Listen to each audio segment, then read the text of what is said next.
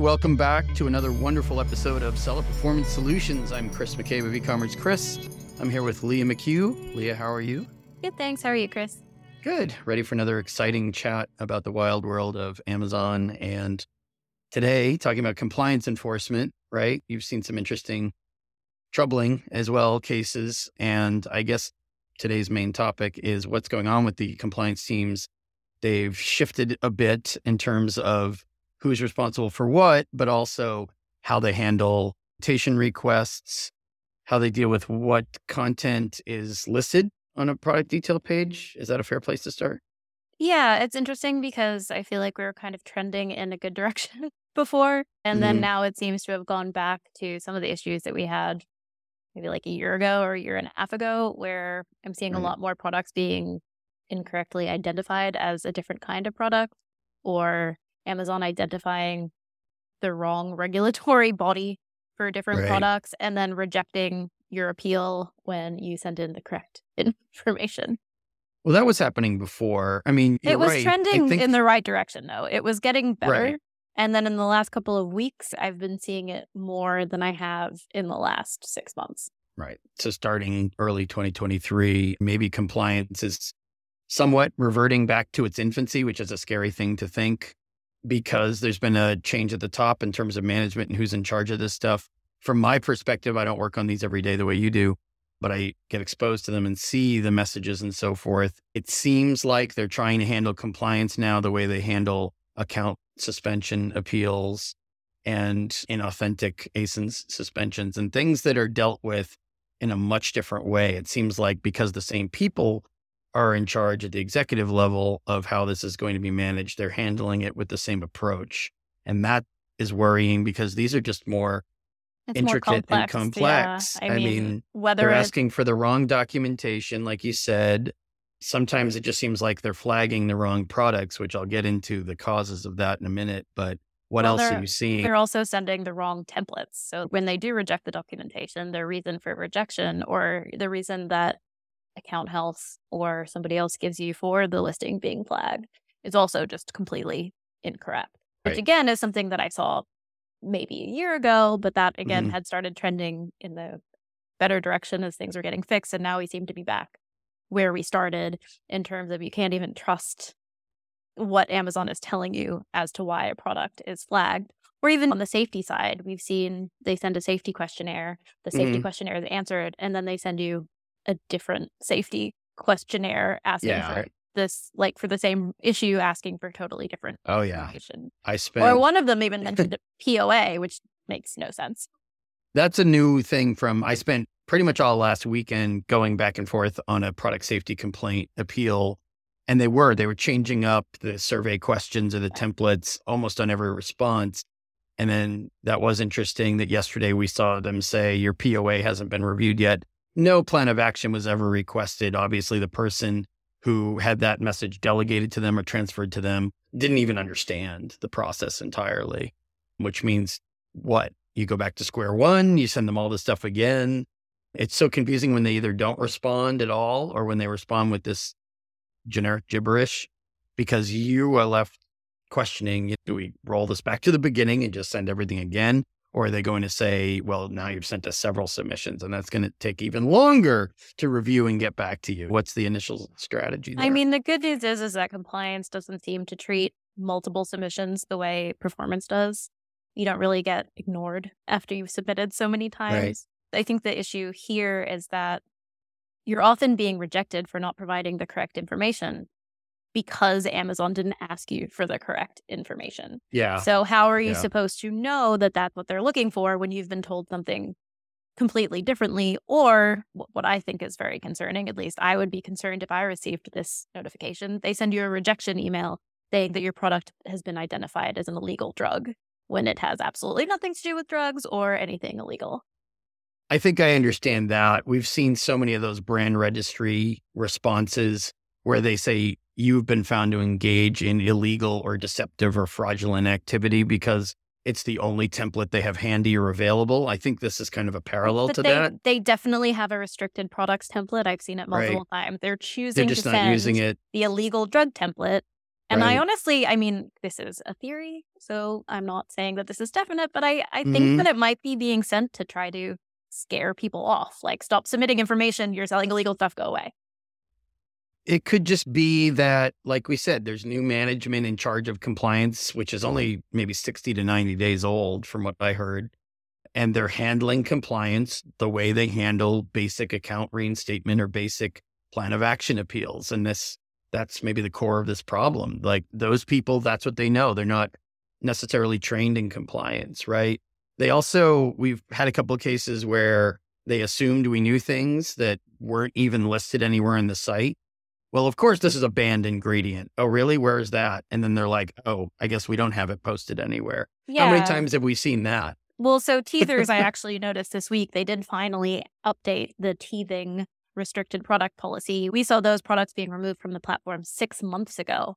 So it took right. them six months to publicly put in the policy That's that those products aren't available after they already started removing them and telling people that they had listed right. restricted products. That's a so how are example. you supposed to know what you are and aren't allowed to list right. on Amazon if they don't update the policy pages for six months, if at all? Yeah, that's a great example. Can you go into just for parallel purposes and a quick background on? Yeah, it, it was about six months ago it was. I checked. Um, I checked my emails. Right. It was six. I, I, can't believe that was six months ago. I'm in my Amazon time warp all the time. But the interesting thing, and you can kind of take it from there, but my takeaway from that case was once we complained to, I think it was account health management about all the mis mismessaging, misinformation, the client got a call, remember, within 24 hours of that escalation email that they sent. And that person actually went back through, you know, weeks later and, and told them things that were never in the messaging, things that we would have never known. And well, the question also... became, did they finally do their homework after months of this? Or are they just making this up on the fly? I mean, well, right. Know? And if it's not a public policy and you're still seeing those sorts of products listed on the site, because I've yet to see them actually remove all of a certain product from the website. Right how are you supposed to know that anything that they say is correct when you've already been told 10 different answers as to what's wrong? Or yeah. your competitors are still listing and selling the same exact stuff you were taken down for. And there's no explanation for that, right? Right. I mean, it's, you know, that goes back to my Amazon is inconsistent. But, yeah. Uh, but I'm saying they don't justify but... the inconsistency with, hey, we've got a new program. Hey, we're rolling out a few new things. We're going to iron out some kinks. There'll be some bumps along the way, but we're trending in the right direction. And steadily, you're going to see all these types of products removed. None of that's communicated, from what I can tell, internally to themselves, let alone externally to us. Right. And so, again, when they tell you that we've just decided that these sorts of products can't be listed on the marketplace anymore, how are you supposed to know what that message is saying is correct when you've already been given so many different answers as to what the problem is? you know, because we were previous to that message getting other responses asking for other information or saying that something was missing in order to get it reinstated. And then it turns out none of that was true. And they had just banned those products on the platform. The way that people find out is they only learn some of these details after they start the appeals process, which is crazy because that's creating more work for Amazon, more week, more work for the seller, more work for people like us, of course. But really by escalating it. Like that seems to be how people get real answers. And unfortunately for Amazon, they don't have enough communication skill or experience communicating these types of things to prevent people from having to escalate in order to get those answers, which is extremely inefficient. Well, and again, it's hard um, to believe their answers. I've been given incorrect information from yeah. executive seller relations. I've been given right. incorrect information by account health. So, how are you supposed to even know that is really true or if they're just saying something to get you to leave them alone? We Particularly should... like in this case where it took another six months for them to right. actually publish the policy change. We should probably talk about this just for a couple of minutes. The, you know, the people who send you messages or the account health rep on the phone, or you're talking to your account manager, whoever it might be that you're interacting with at Amazon, they may sound confident in their answers.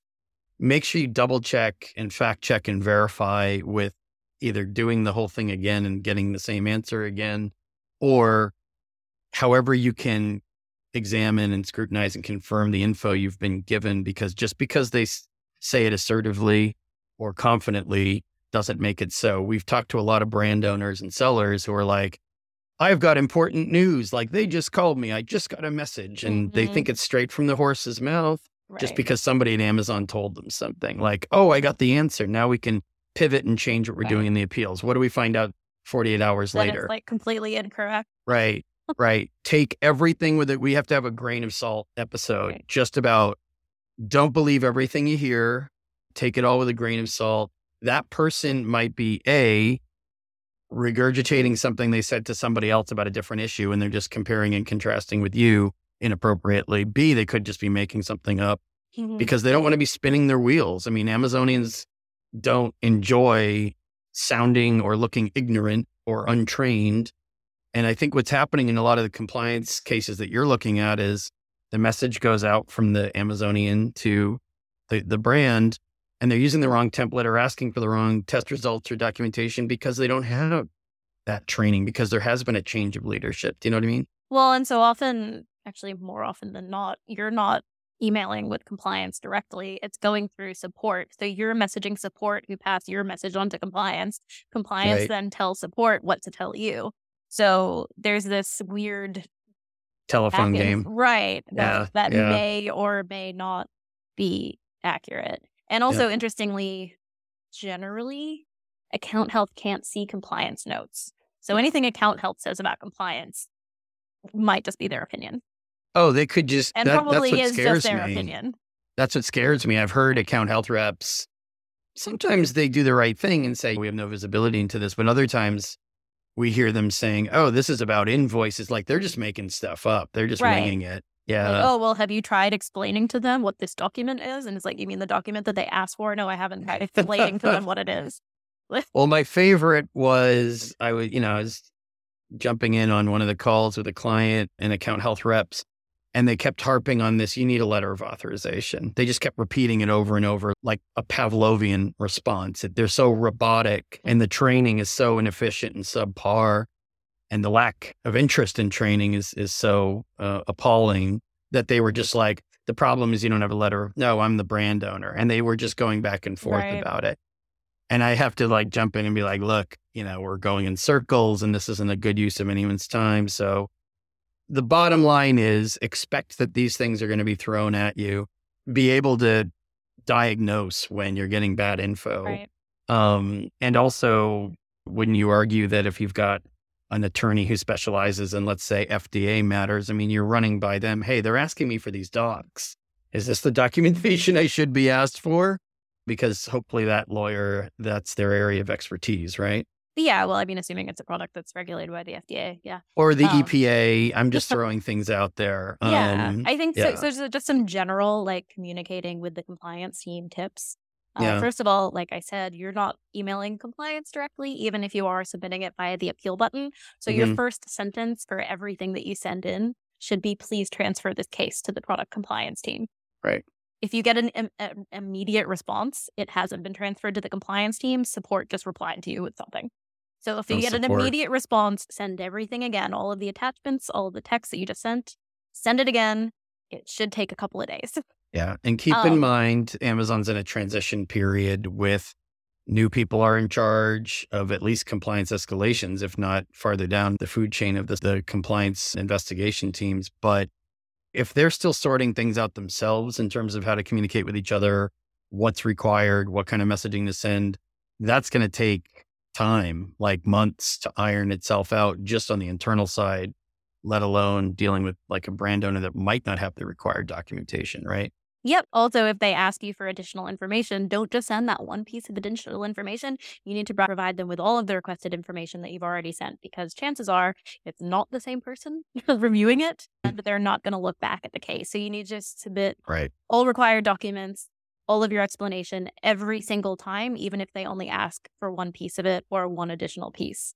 You also need to make sure that it is, generally speaking, the less text you provide, the better Yes. You need to, it's, you're not submitting a plan of action. You're purely submitting the documentation or your explanation as to why the documentation that they're requesting doesn't apply to your product. And don't just say something like, I don't think it applies to my product. You need to cite the actual law. Per regulation, number, blah, whatever, this product is considered a blah, blah, blah by the FDA, the EPA, CPSC, whatever mm. the body is. You need to cite that law in your text. You need to say, please see the attachments, list the attachments. That's it. There should be no other information because they're not looking for that. They're not looking for a plan of action. They're not looking for future prevention. They don't need you to reference Amazon policies.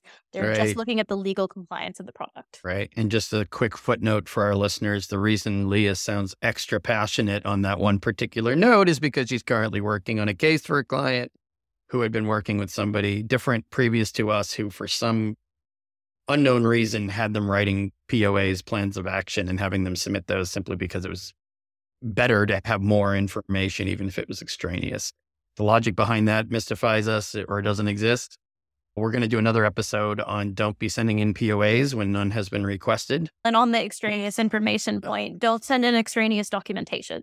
You're just sending in yeah. required documentation that applies to the question. Don't start sending in utility bills or your trademark or any yes. other information that they're not asking for. You're just providing the information that has been asked for. And maybe we can just wrap on this one last question I had, which I'm still kind of mulling over myself, but want to hear what you have to say about it in terms of what are people supposed to do when it's straightforward, like they just keep getting asked for the same documents and they keep attaching them and they just over and over. Are you supposed to just say, You've asked us this six times, we've sent it six times, here are the dates? Why why are these being misrouted? Are they still in the queue? I mean, are you supposed to go that way with it? Are you supposed to just say, look, here's everything again. Here's a list of everything we've attached. This is what you've asked for. This is the last time we're sending it. We're going to escalate this outside somewhere else so that we're not going to get the same message over and over. Or should it be a combination of those two things? Well, so again, if you're getting an immediate response, it has been transferred to the right team. I think that's where a lot of sellers do. They just get stuck going back and forth with seller support, not realizing that it's never actually going to the compliance team. Right. So, first of all, make sure it's taking a few days to get a response. So, it's actually gone to the right team. Second of all, if you're submitting the documentation that Amazon asked for and they're rejecting it, then that should be a point where you escalate. If you're sending in different information than they asked for because Amazon has incorrectly identified what documentation is needed for your product, then I actually, I usually do this before I send any information in. You need to check the listing. There could be information in the listing that is causing right. it to be flagged. And if as long as that information is in the listing, Amazon's not going to change their mind on how your product should be regulated. So you need to check that information, not just in your own backend, but with the catalog team. Because quite often I've inherited quite a few cases where people have appealed and appealed and appealed and Amazon rejected and rejected and rejected. I removed one word from their listing and all of a sudden problem solved. Yeah. Well, that's again fodder for another episode where some of the agencies we see doing stuff are moonlighting as experts in this area and they don't have the expertise. And I think that's why a lot of people send in 10 appeals and nothing happens. And then we do one and it goes through. But we'll pat ourselves on the back for that some other day. Right. Thanks but again. again, if everything's checked, you know, escalate. If everything's been yeah. checked and you're still getting nonsensical answers, escalate. Right. Give them hell. Right. I mean, if it's been properly checked, because yeah, right. I'm sure there are brands and different agencies out there who have conversations about, are we sure we did the right thing? Are we sure we went through it all? And oh, yeah, yeah, we did. You know, we had our best people on it. And I mean, a lot of these agencies, again, story for another time, but a lot of these agencies don't have a compliance arm who are familiar with these things. So thanks again for listening. We know this is a complex topic. You will hear us throughout 2023 returning to this because it's going to keep coming up. We're going to keep getting examples from sellers and brand owners showing us messaging that doesn't make sense, documentation requests that don't add up. If you're experiencing this yourself, an opportunity to reach out to Leah directly and to this keep me like, out of don't, it. Don't ask me. Like they cannot look at more emails with 17 attachments. Leah at e-commerce, Chris is an excellent place to go with these questions and examples. Thank you again. Talk to you soon. Thanks. Bye.